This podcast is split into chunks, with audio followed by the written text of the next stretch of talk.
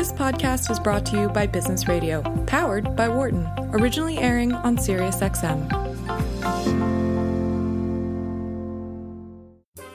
This is the Work and Life podcast, which explores how to create harmony among the different parts of life work, home, community, and the private self your mind, body, and spirit. Here's your host, founding director of Wharton's Work Life Integration Project and author of the bestseller Total Leadership, Professor Stu Friedman. Laura Huang is the author of Edge Turning Adversity into Advantage. Laura is the MBA class of 1954 Associate Professor of Business Administration at the Harvard Business School. Prior to her position at Harvard, she was a highly regarded assistant professor of management at Wharton, and we miss her. Her research examines interpersonal relationships and implicit bias in entrepreneurship and in the workplace. She's the creator of hashtag Find Your Edge, an initiative dedicated to addressing inequality and disadvantage through personal empowerment. Her award winning research has been featured in the Financial Times, the Wall Street Journal, a bunch of other outlets. She was named one of the 40 best business school professors under the age of 40 by Poets and Quants. Laura holds degrees in electrical engineering from Duke University, an MBA from INSEAD, and a PhD from the University of California at Irvine. In this episode, Laura and I talk about how hard work actually doesn't speak for itself and that success is really just about the quality of our ideas or our effort.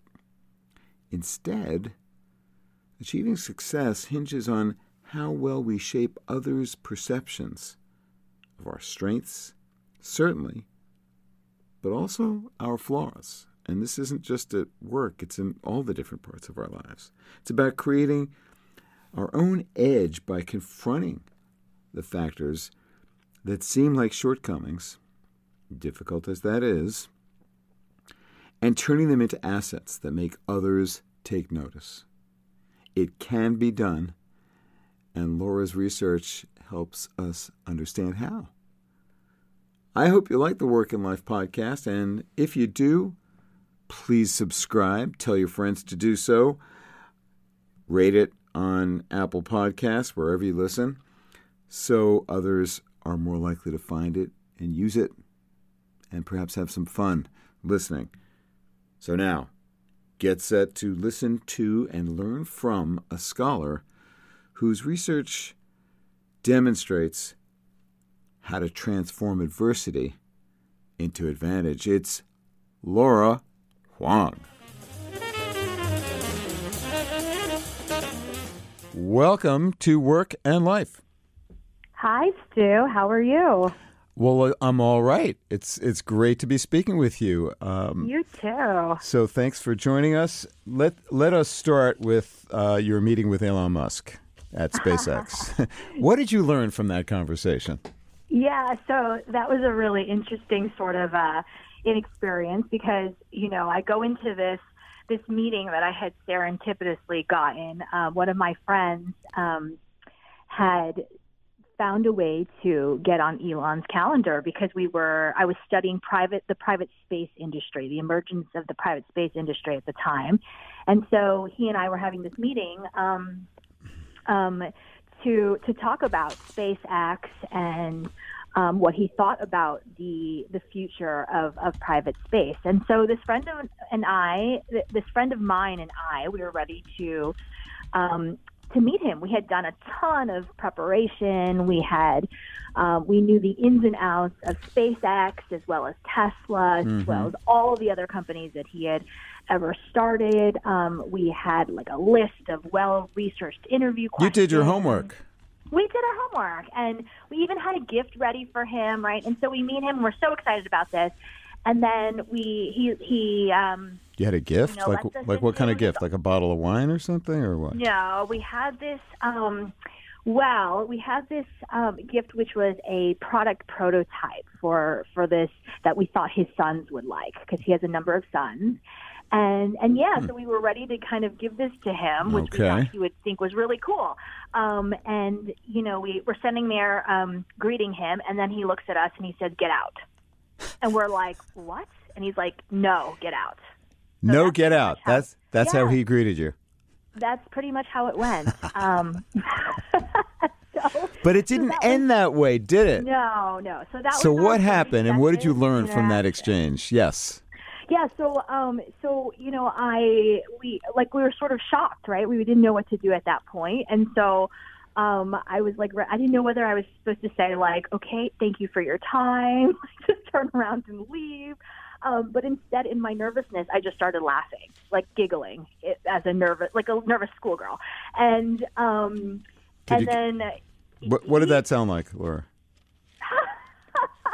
so you're laughing at the fool who was throwing you out, Elon Musk.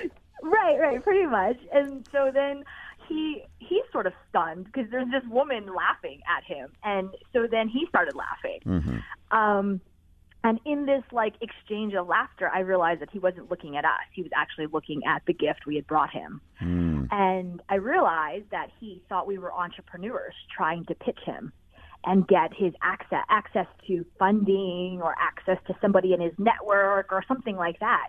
Um, and so I sputtered out in my laughter, like you know something along the lines of, "Oh, oh, you think we're entrepreneurs?" You, you think, and he's like, aren't you? And I was like, oh, no, we're not trying to pitch you. You think we want your money? And he's like, don't you? And I said something along the lines of like, no, we don't need your money. What, like you have money or something? Like something along those lines, which he then thought was hilarious and then invited us into his office.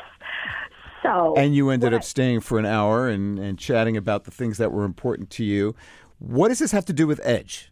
Yeah. So what this, I mean, what we sort of learned in this, right, is that you can prepare. You can prepare a lot. You can put in a mm-hmm. lot of hard work, but sometimes you just don't have the opportunity to show the value you're going to provide or how you're going to be able mm-hmm. to enrich your interaction with somebody else. We thought we had a lot to share with him, like all this research that we had done and helping him with things with private space, but we didn't even get that opportunity because people make assumptions, people have perceptions, people make attributions of us, and it sometimes doesn't leave you the opportunity to even use the sort of things, the, the hard work that you've you've um, you know that, that you've worked so hard to to show the other person. Um, and what I learned was that sometimes you need to get that opening. You need to be able to flip things in your favor, get that that that opening or that entree or that entrance, so that they'll take you seriously, and then you can show them how you would enrich. So Um, you define Edge. meeting- You define Edge Yeah, how?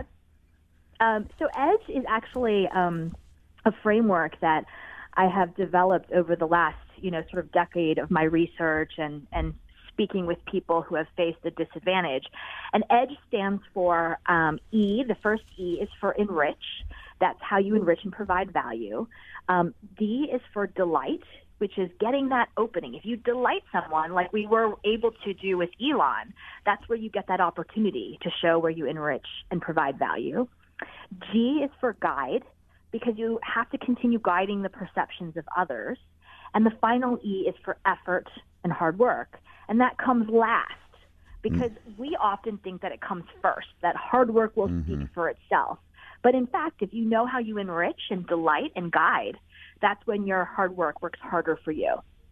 So this is counter to uh, a lot of the common wisdom, which suggests that, well, if you just you know keep your nose to the grindstone and and do you know do the work that needs to be done by way of preparation and uh, you know the pursuit of excellence, that all all good things will come. You're saying no. Yeah. I mean, the thing is, some people naturally have an advantage and other people don't. And the reason why some people naturally have an advantage is because we're driven by interpersonal um, interactions where things are, it's about signals and perceptions and the stereotypes of others. And, you know, and through, through a lot of my research, what I found is that we can actually create an advantage for ourselves when we don't naturally have one. And we can do that when we flip these stereotypes and obstacles in our favor and create find and create our own edge. And that's what we're going to be talking about here in this hour. Now, n- knowing you as I do from your days here at Wharton, I can confidently say that you, Laura, you have an edge. Uh, and Aw, that that's something that is too. You beyond let me finish. uh, beyond beyond just like your the skills and effort and, and connection. So so how did you discover or how did you how did you come to make this the focus of your research? How in other words has having an edge mattered to you in your own life and career? Well, so it's mattered to me both personally as well as in what I've what I've sort of studied. And I can talk about the second first and then go a little bit into the first. But Okay. you know, I think for the last decade or so, I've been studying um, people who do have people who have a disadvantage, people who face adversity, people who are underestimated. Um, I've been studying, you know, entrepreneurs and who gets funding from venture capitalists and investors. I've been studying who gets the big promotions and um, gets hired into top level management positions. And was finding there's all of these disparities right? There's certain people who are overwhelmingly getting the funding while others are not. There's people who are overwhelmingly getting the the positions and the um, and the plum projects when others are not and a couple of years ago, it just started getting a little bit depressing, right? All of these disparities that I saw, um, all of these sort of inequalities and disadvantages that some people faced. Um, Which you also- personally were likely on the uh, downside of, correct? Yes, yes, that I had personally been sort of through my life had kind of faced as well. Um, and you know, people would say like, "Well, what can we do about this?" And so I I started studying how we can flip things in our favor, how we can empower ourselves to level the playing field. Mm-hmm. Because you, we have these systems, and we know these systems are imperfect. We are trying to change these systems and create more merit- meritocratic systems. When you say but- systems, what are you referring to here, Laura? you know, just sort of our culture, the way that organizations are set up. You know, we know that there's we know that there's sort of issues, and so we're trying to to level the playing field. But even when we do so, um, they're not always going to change quick enough, and they're not going to always change in the way that, that we think they might or that they should. And so this was really about how people can empower themselves from within the system, um, and and not have to wait around for everything to be completely meritocratic Yes. that we can confront it as it is and not passively let others write our narrative that, that we can write our own narrative and guide others view of of you So, Laura, how has this been important to you? you know it's i i always say that life rhymes and what i mean by that is we have these we experience these things in our life where you know maybe when we're younger we experience something and it didn't we don't know exactly what was happening but there's some feeling that we got or something didn't quite sit right. And then later in our life we experience something else and it reminds us of that same feeling or that same sort of instance. Um, and we have these situations all through life that sort of repeat it themselves. Um, and it's because and we start to really notice that people are making judgments about us or have perceptions about us in in certain ways. And i'll give you an example. Um, when i was when i was really young um, in third or fourth grade um, i was you know we take these standardized tests in school. And i had scored extremely high in um, on the math and the English or language arts sort of standardized tests. And the teacher sort of was surprised and said, like, oh, well, your scores would warrant you, would, would you know, kind of dictate that you would have to be in our school's gifted and talented program. Mm-hmm. Um, and I sort of was like, oh, okay. And um, but then the they they were having this conversation. She was having this conversation with the principal, and they were both agreed that like this couldn't be right. There was no way that Why? these test scores were right. What- Well, I didn't know yet. I was still sort of young, and I wasn't mm-hmm. sure what was happening. And then they they sort of like, okay, well, we're going to have you take another test in both math and English to see if these test scores were right. Hmm. So I took a test again on both of these subjects, um, did really well, and high enough score to warrant being in the school's gifted and talented program. And they mm-hmm. said something this just can't be like because usually um, students were identified for gifted and talented by the teacher. It wasn't based on test scores because nobody Ah. had scored high enough to to get into the program based on that. It was all based on teacher recommendations. I see. So they brought my parents in. Well, what was it about what your teacher saw that the tests picked up, or and that the teacher didn't see actually? So, you know, what's interesting is I still didn't know at that point. But what I realized, what we found out, was that after this meeting with my with my parents, they mm-hmm. said, you know what? We're going to put her in gifted and talented because we have to. It's state mandated based on our test scores, but just in math, not in English. And I was the first person who ever was put into gifted and talented for just half right? And so they would pull me out just for math and not for. And so, you know, as a child, I didn't really know what was going on, but you know, it was, you know, I was seen as this young Asian girl, you know, school girl, and they sort of said, "Well, your English can't be good enough. You're hmm. not. You don't speak English." So that was the bias. Yeah, that was a sort of bias. And so they were like, well, allow it for math because you're Asian, you must be good at math, but not in mm-hmm. not in English. And I had a similar situation in high school. And then I had another situation in in college, my first year of college, where I was in this university writing course, which was a required course. And in our very first assignment, writing assignment, I did I scored really poorly. I got a really low grade. And when I asked the professor, he said, well, you shouldn't be upset by this because you don't speak English. And that's what this course is going to do. It's going to help you become better at speaking English. But but by this, so- I mean, but you were able to speak English. I am certain, right? So why would why would this professor say that to you? because people have stereotypes Yes. based on perceptions and the attributions that they make and so Mm-hmm. these this is the sort of life rhymes moment where i realized you know i will always have people making perceptions about what i'm good at Mm-hmm. what i'm not good at and what i can do and what i can't do and this is sort of a you know i mean we all have this we all have it doesn't matter you know i, I also like to say everyone has something You know, Everyone we- has something.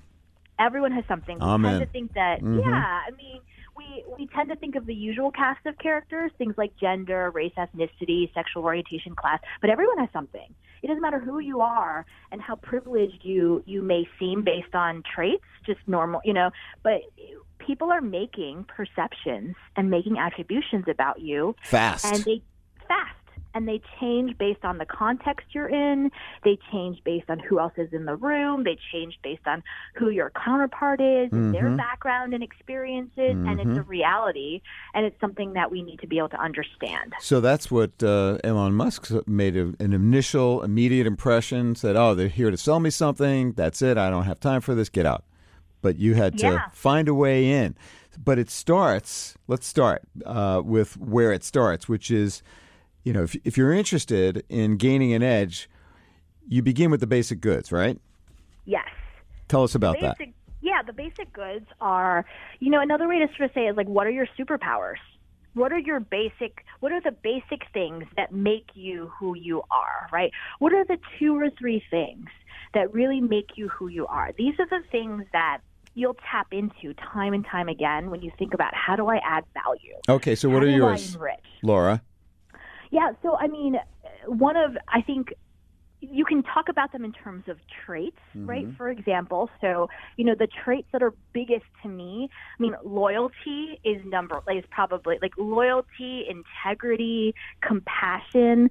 Um, and what I mean by that is like these these basic traits is like everyone has different traits if we think about it in terms of that. Um, and you can flip out, you know, you can take out the compassion piece. Like I've always been this person who like, you know, the story when I was little was um my my mother got this phone call from my teacher and um and she said, you know, I got to let you know that Laura was really upset today. She was crying and she was really upset. And my mom was like, "What happened? Oh my gosh, what happened?" She's like, "Oh, she's fine. She didn't get hurt, but one of her like one of her classmates got hurt." And Laura saw her classmate in pain and started crying because she felt pain for this classmate, right? It's this compassion, this Empathy. empathy that So that's that's one of your superpowers. yeah, but you can take somebody else, right, who is really loyal and and and and, and has a lot of trustworthiness and integrity, and they don't mm-hmm. have the compassion. You flip it with mm-hmm. some something else, and it's a completely different person.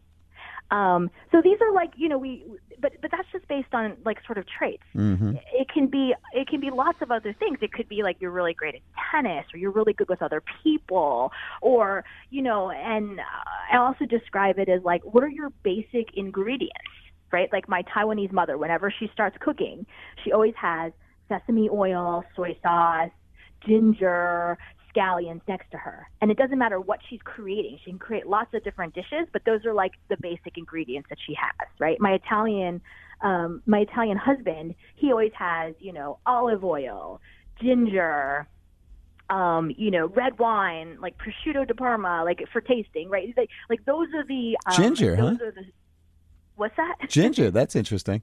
Did I say- oh, I garlic. Did I say ginger? You did. That's my mother. Garlic is my husband. Ah, okay, good. I'm glad I clarified that because Yeah, that yeah, was yeah. confusing, Laura. no, but you know, you I get it. Ginger for the garlic, and you're you're a different type of Uh, cuisine. there you go. Right. yeah, Some um, kind of and that's- fusion. that's really how it. That's really how it goes. And so you can create lots of different things. But what are the basic goods that you go back to? That's so. It starts with getting sort of doing a, an inventory, maybe asking others, uh, but really fleshing out what is most distinctive about what you bring, right? Absolutely, your strengths and your weaknesses. It, it's um, it's it's both of, both of those things.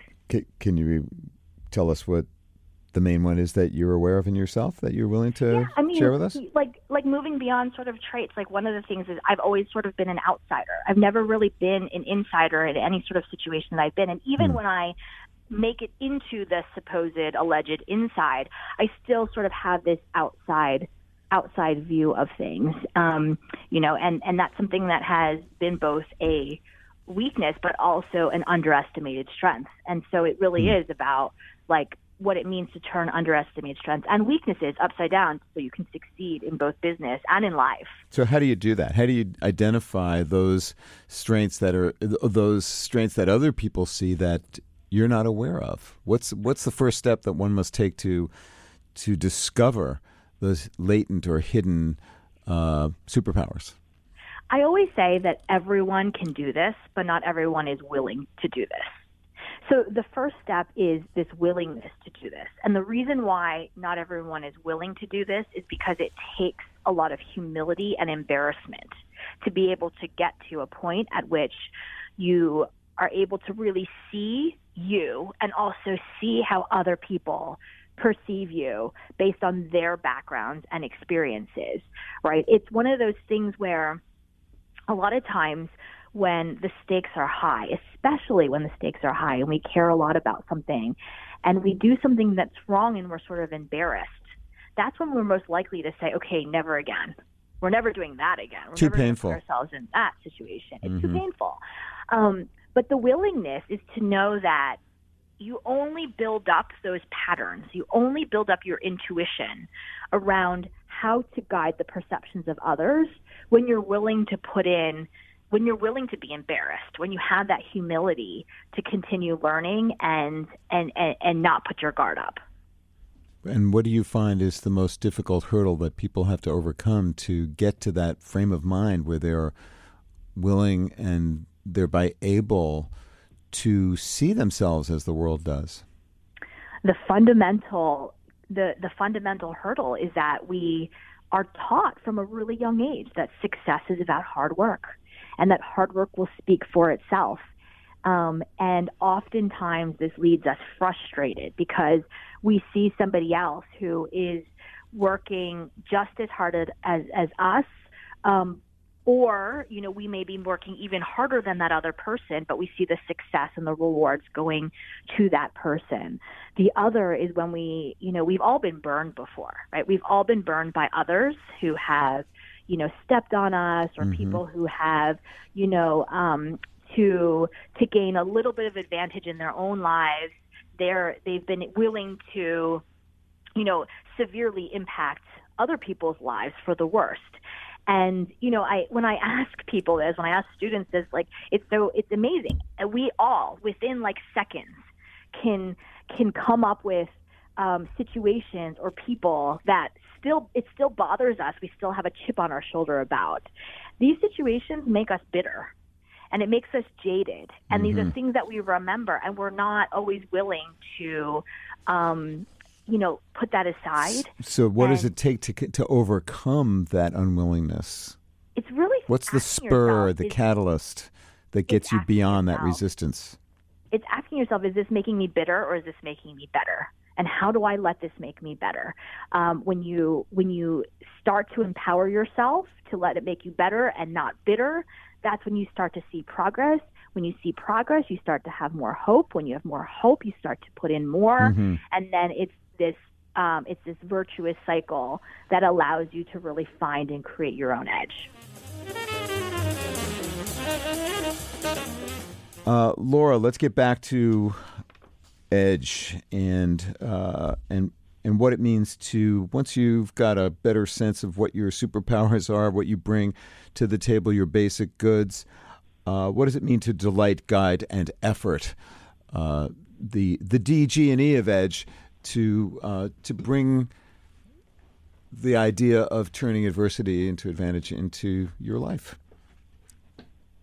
Yeah, so I mean, I think the the the enriched sort of, I mean, delight actually in some ways comes first because we we absolutely need to know how we enrich and provide value. So that comes first in terms of our own personal journey, mm-hmm. um, but in terms of our interactions with others, a lot of times we don't have that opportunity. We don't have the mm. opportunity to show mm-hmm. how we can provide value within that organization or to that other person. Um, we don't belong to the right networks or the right groups or uh, lots of different reasons and delight is that way for you to get your foot in the door. When you're able to surprise that person or get noticed or have them see you in a slightly different way that sort of makes them take note and say, ah, like, I want to learn more about this person or, ah, oh, that person isn't what I quite anticipated. That's when we really get that opening, that canvas to which we can mm. show how we provide value. So is that is that the matter of delighting? I mean, delight is like it's hard to sort of describe, but it's really this feeling that we we we sort of get, right? I mean, if you think about, for example, like the first time you took Uber, the first time you took an Uber, forget all the other stuff that's happened subsequently and things that we talk about in terms of the management and all of that other stuff, but like the very first time you were sitting in an Uber, it was this feeling of excitement and like, huh, this is different. And also being slightly terrified, right? Um, like, I'm in a stranger's car. How does he, you know, it, it's strange. I'm in this person's car. I don't know who this person is. He or she's just going to drop me off. Yeah, I was anxious like, and confused. Yeah, like you sort of, but at the same time, you're like, this is kind of cool, or at least I was. I was like, this is also really neat. Like I'm not going to pay this person at the end. They just are automatically going to, you know, um, charge me and um, they the booking of it. There was just this these simultaneous feelings. Lots of, of novelty. Um, yeah, like novelty and delight. There was this surprised, counterintuitive sort of feeling that we had. That's delight and we, we, we have these experiences with, with other people as well. And when we have that experience, it gives us opportunities um, to it gives us opportunities to interact with our counterpart in a different way, in so, a much more authentic, richer way. So, do, do you have guidelines for how people can under, understand to you know what they can do to take what is distinctive about them and bring it to the world in a way that does create that sense of delight absolutely i mean the first step is sort of really knowing how you mm-hmm. knowing those superpowers and knowing your basic goods knowing you know your strengths and weaknesses because when you know that you're more prepared to sort of improvise when these these situations come along. And I'll give you an example of Please. this entrepreneur who um, his name is Osama, and he was trying for a really long time to get funding for his company um, from especially from a, a, couple of particular investors who really knew the industry and that competitive space really well. He knew that he could provide value to the investors and that the investors could provide value to him and that there would be this mutually beneficial type of relationship. So he had reached out to these this handful of, of investors. Um, one of these investors in particular um, was you know, very quick to dismiss him. Every time he got an email, he said like, "I'm not interested. This is not," you know. And but but Osama kept trying. And why was he being dismissed? Because um, his name was Osama. No, I just think that you know, for whatever reason, he just was busy. He, nothing caught his eye. He really Osama just didn't have the opportunity to to um, Osama's French Lebanese. Um, I don't think in this particular instance it had anything to do with his gender or his race or ethnicity or anything. It was just hmm. this investor, as investors do, um, have to say no to a lot of things. And and so Osama had been trying for months try and get the attention of this investor. One day he came he comes home and his girlfriend was telling him about was at this this networking event and was like, yeah, and then I met this one guy who was like, you know, sort of obnoxious and he was like asking me out and like trying to impress me with the things that he was working on and I kept telling him no. And you know, anyways, here's his business this is his business card. I took his business card, you know, just to like tell him that you know, maybe I would call him at some point. And Osama looks at this business card and realizes that it was well, you can guess who who who that business card mm-hmm. um, who it was. And so Osama says, call and call him and invite him to dinner. He says that to his girlfriend. Oh, no. and so she calls him, invites him to dinner. This investor shows up at their apartment, and he comes with a bottle of wine and flowers. And Osama answers the door. And the investor is like, Oh, not what I expected. So he was delighted. The the investor, I'm sure, was was feeling all kinds of uh, expressions of delight bubbling up inside of him. Is that well, correct, Laura? He was he was surprised. It was light comes in lots of different versions, but he was absolutely surprised. Yeah, I imagine disappointed is might have been what he felt. But well, go on. His girlfriend, his girlfriend was there as well. So Osama and his girlfriend invite this investor in for dinner, and they have an amazing dinner. They're laughing. See that? They're trading stories. Uh huh. Um, and Osama had this chance to really get to know this investor and, and vice versa. And to this day, that investor is one of Osama's um, you know, mentors, so what's, that he goes to. What's the lesson you you draw from that episode?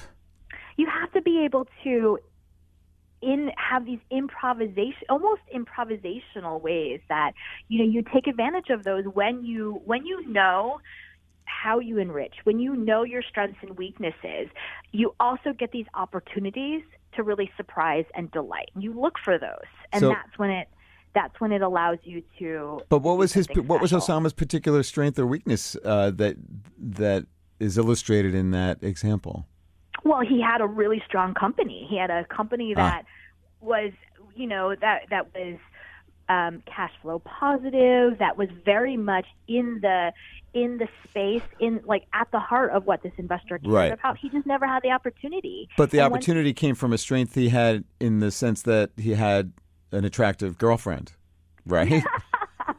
no. I suppose that's a kind of asset. well, you know, I mean, that's the you said it, not me. well, I thought that was the point of the story.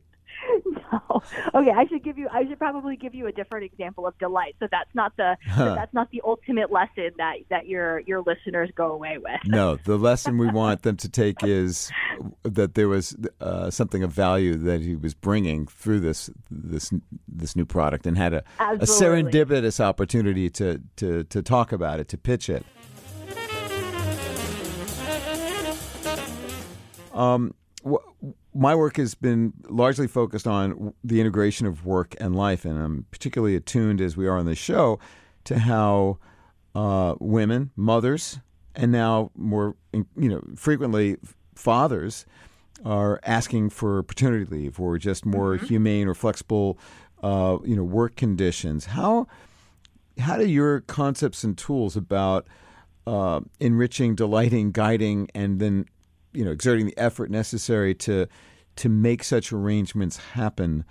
Um, how how do you think those your ideas can be helpful to to working parents as they try to flip the misconceptions and biases and stereotypes and judgments that people have about them because there is a stigma associated with you know alternative work arrangements and uh, you know there's a lot of people out there who could use some guidance on how to turn those to a, their advantage. Yeah, I mean, there's there's a lot of um, there's a lot of sort of stigmas, and these are precisely the types of signals and perceptions and cues that we have that we that we build our decisions off of. Before we even have a chance to go in sometimes and say like look these flexible working these, this flexible working arrangement would benefit us in lots of different ways and might in fact even enhance the way that i perform or enhance the way that i'm able to um, do things for this company we don't get the we don't get a chance to have those conversations um, mm-hmm. a lot of times we um, we sometimes we don't even feel like we can have those conversations because we don't want to be seen as you know, strategic or managing impressions around things. We've seen other people that do that and it feels like, you know, we don't want to be that person. But in fact, we when we recognize that people will have initial perceptions of us mm-hmm. and of mm-hmm. our circumstances, mm-hmm. like being a new mother or a new father, regardless of whether or not we help guide them to that or not. Mm-hmm. That's when we're able to really redirect and take take control of it like and how? empower how, ourselves. How would you do that? So going in, so when you understand, for example, that um, the perceptions they may have of you as a mother or a new father mm-hmm. is that you're going to be spending more of your time with um, your infant, or that you're going to be not taking um, your role as seriously, or that you're not going to be able to get things done at the same pace or in the same like as efficiently or as effectively as you were before you know if you recognize that you can flip things and you can redirect things in your favor. You can go in and say things like you know um you know let me tell you about an instance where when i was working at home um, i was able to actually attend to clients needs quicker and more effectively and, and more efficiently than when i was in the office or here's an instance of where I was able to um, actually spend more time on an issue because mm-hmm. I had, you know, and you do it in a really benign way. You don't say you, you you're doing it in a benign way where you're not saying like because I'm a mother, you think that I can't do this. Instead, you're taking those perceptions, you know, that you can't do this, and you're instead giving them examples of where in fact you can do X, Y, so, so your your research suggests that it's not wise to directly confront the bias or the uh, the you know the the prejudice that might exist in the other, and rather uh, you know presume that it exists and provide examples or other evidence that that helps the other uh, person to to see you in a different light. That's correct. It's much better to um, address it either indirectly or address the perception directly, but not be addressing in a confrontational way hmm. that that more loaded and charged um, immediate perception. Look, I know you because- hate working mothers, dear boss. So let me tell you why you're wrong about that in terms of some recent examples of how great a worker I am, even though I am also attending to my new child. You you would not recommend doing that. Is that what you're saying? Because immediately immediately our faces are burning with I know you hate working mothers. Like, well, I was that's being so, facetious, of course, but yes. Yeah, no, I know, I know you love working mothers. Um, no, no, I was I wouldn't suggest that anyone would ever actually say that, but they would say it in ways that convey that message, right? So That's right, because then it's um, you you put the other person on guard. You mm-hmm. make that other person feel like they need to defend that perception rather than having them rather than making this a um, a you know a, a two way mm-hmm. inter, interactional discussion a win for both. possible. Yeah mm-hmm. yeah. So um, and when you yeah. No please continue. No i just think you know when you it's it's often in those situations that you get you get away from the issue and you get away from um, the possibilities and instead you um, you attribute it to a person. You attribute it to you are somebody who thinks this and therefore you think all of these other things, it, which is different from, mm-hmm. you know, there. Are, um, this is something that you may believe, but I know that you're a varied and complicated person who can also believe other things. So, is this the essence so of what it means to to guide others to to see you in a fresh light? Yeah, it is. And it comes from both who you are as well as who that other person is. So the guiding is also recognizing that there's lots of versions of yourself, right? We we tend to always give people this advice like be yourself, right? You go into an interview, just be yourself. Or you're you're going to be giving some big presentation, just be yourself. Or you're going on a date with somebody new, just be yourself. Um, What's wrong with that advice? It's actually horrible advice because there is no yourself. There are so many different versions of ourself, ourselves, right? Being yourself requires embracing the fact that we're really complicated and there's lots of different mm-hmm. versions of mm-hmm. of of ourself. And the way I always sort of describe it is, you know, you if you think of a diamond, right? We're all diamonds. We're all a diamond. And but if you look at a diamond from different angles, it's going to shine differently. If you look at it from under different light or in a different room or in a different environment, it's going to shine differently. And so when we say be yourself, it's like saying like just be your diamond. Instead, we can guide people to the different angles and how our diamond shines differently from one angle than another or in a different in a different Sure. environment or in a different context. And that, of course, requires that you have an understanding of how other people see you, right? Uh, and that we have an understanding of what our diamond is. And- like what is our diamond made up of? What are the cuts? What are the angles? And how how does it shine in different light? And so then we can just when we're interacting with somebody, it's the equivalent of showing them an angle in which it's going to shine the brightest. You have to be guessing here, don't you? M- much of the time to to try to understand how you're being perceived. So, in, in, we just have a couple minutes left. So, if you could keep this one brief, but what do you what do you know and advise about how to how to know the world around you better in terms of how you are perceived and the and the biases that are affecting your access to support and resources. It's not always that difficult. Life rhymes. We know hmm. these situations. We, mm-hmm. We've experienced them. We have patterns. We, um, these are our realities. We know how people see us in some situations versus others. And then the advantage is, even when we're wrong, Yes. when we're doing it in a benign fashion, when we're not saying, we're not confronting, when we're saying, here, just let me tell you about a time when I fought for resources for my team, or It's not gonna tell hurt. about a time, it's not going to hurt. All right, in a minute, tell us about effort because that's really all the, the that topic deserves, right, Laura? I mean, hard work, effort, it's critical. But we it all know last. this. Yeah, it comes last instead of coming first.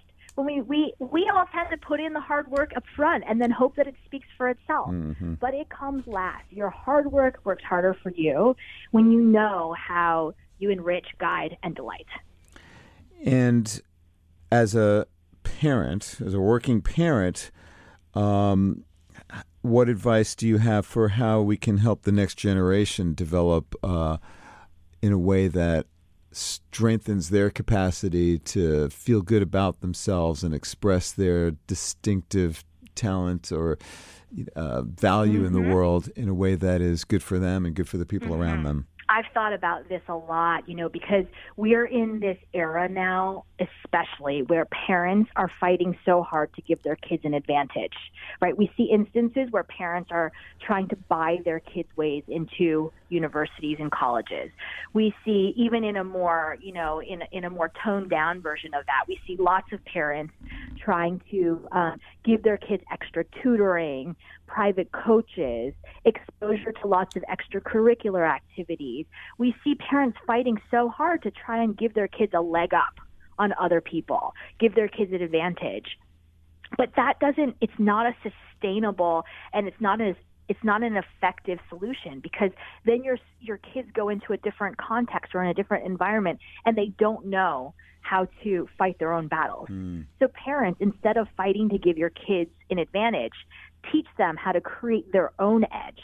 Where do you Teach them start? How to create? Yeah, teach them. Well, teach them how to create their own edge by allowing them to see themselves how they enrich and how they delight and how they guide so that they can go into any circumstance or any situation and be able to create and and and guide the perceptions of others and really understand that context and know where their strengths are really going to shine and where their weaknesses are sort of underestimated and they can turn them upside down.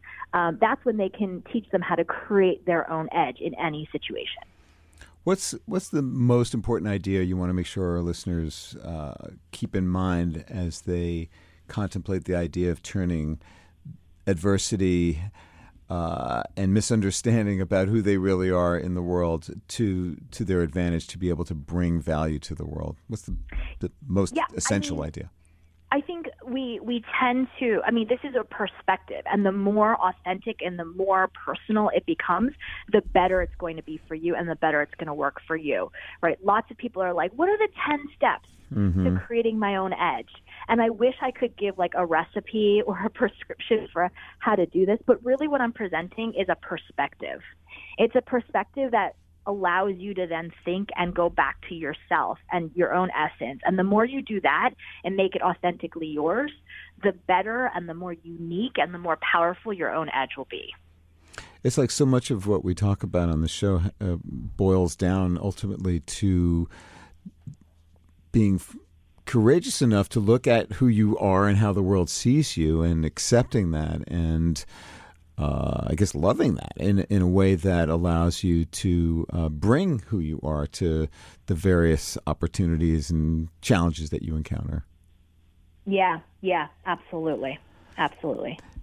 I wonder how that's going to be playing out in the uh, election season that we're in the midst of, in terms of how people find their edge, because I'm sure there's a lot of thought being given to that now. But I, am not going to ask you to address that, but it's something uh, something fun to contemplate. Um, is it particularly challenging? Last question here. Uh, for for women to develop their edge in in the world of you know whether they're working parents or, or just uh, as as as women in, in modern society. What's your take on that? I think it's absolutely challenging. I mean, it's it's particularly challenging in the sense that there are lots of variables um, at play here. Um, but I, you know, just like everyone has something, I, I do believe that everyone is facing these types of challenges. I think women um, and the types of um, barriers that we see women face in this day and age does pre- present some unique challenges, Mm-hmm. um, and that's where it's super important. It becomes even more important that um, women are empowered to sort of write this narrative and change it from within as well. Yeah, and your your model is is helpful in that way, uh, and I appreciate your bringing it to us, Laura. Thank you so much for joining me on the show today. Where, where's the best place for listeners to find out more about your book and, and your great work? Yeah, so my website is laurahuang.net. So lots of how to's, information there. We also have a guide to finding your edge, which is a separate sort of guide with lots of strategies and tips and how to's, which you can also find through my website or through any of the social media sort of challenges. Laura Huang LA is my Twitter, Instagram. Um, you know, I think I have one TikTok video. Oh my gosh. I'm not allowed to go there, but okay. Thanks for letting us know about that. Laura Huang. But I'm not. I would say Twitter and Instagram and my website are the go-tos. Don't please don't send everyone to TikTok. Laura Huang, thanks again for, for joining us on the show. Really appreciate it. Thanks. It was a pleasure. Well, I hope you found my conversation with Laura Huang to be helpful. Perhaps you're thinking a little bit differently now about what you've always thought of as your disadvantages in your work or career or in other parts of your life. So let me offer a challenge to you, an invitation to jumpstart your own process of sharpening your edge. Start with this identify your basic goods, as Laura calls them. Simple question What's one way that you bring value to enrich what would otherwise be that people don't know about? And what might you do to change others' perceptions? Perceptions they might have because of some bias or other form of misperception, so that the result would be that they do indeed find out, that they know what this value is that you bring. I'd love to hear what you discover from this analysis and whether it leads you to get smarter about capitalizing on your superpowers. So get in touch with me directly, friedman at wharton.upenn.edu, or find me on LinkedIn. Thanks for listening to this episode of Work and Life. This conversation was originally recorded on my weekly radio show on Sirius XM 132, Wharton Business Radio. Tune in for on air broadcasts of Work and Life on Thursdays at 5 p.m. Eastern. For more about this episode's guest and about previous guests, visit workandlifepodcast.com. And for more ideas and tools for creating harmony among the different parts of life, check out our website, totalleadership.org, and my book, Total Leadership Be a Better Leader, Have a Richer Life. If you like this podcast, please subscribe, rate it on iTunes or wherever you get your podcasts, and share it with your friends, your family, your coworkers. Until next time, I'm your host, Stew Friedman, and I thank you for joining me. For more insight from Business Radio, please visit businessradio.wharton.upenn.edu.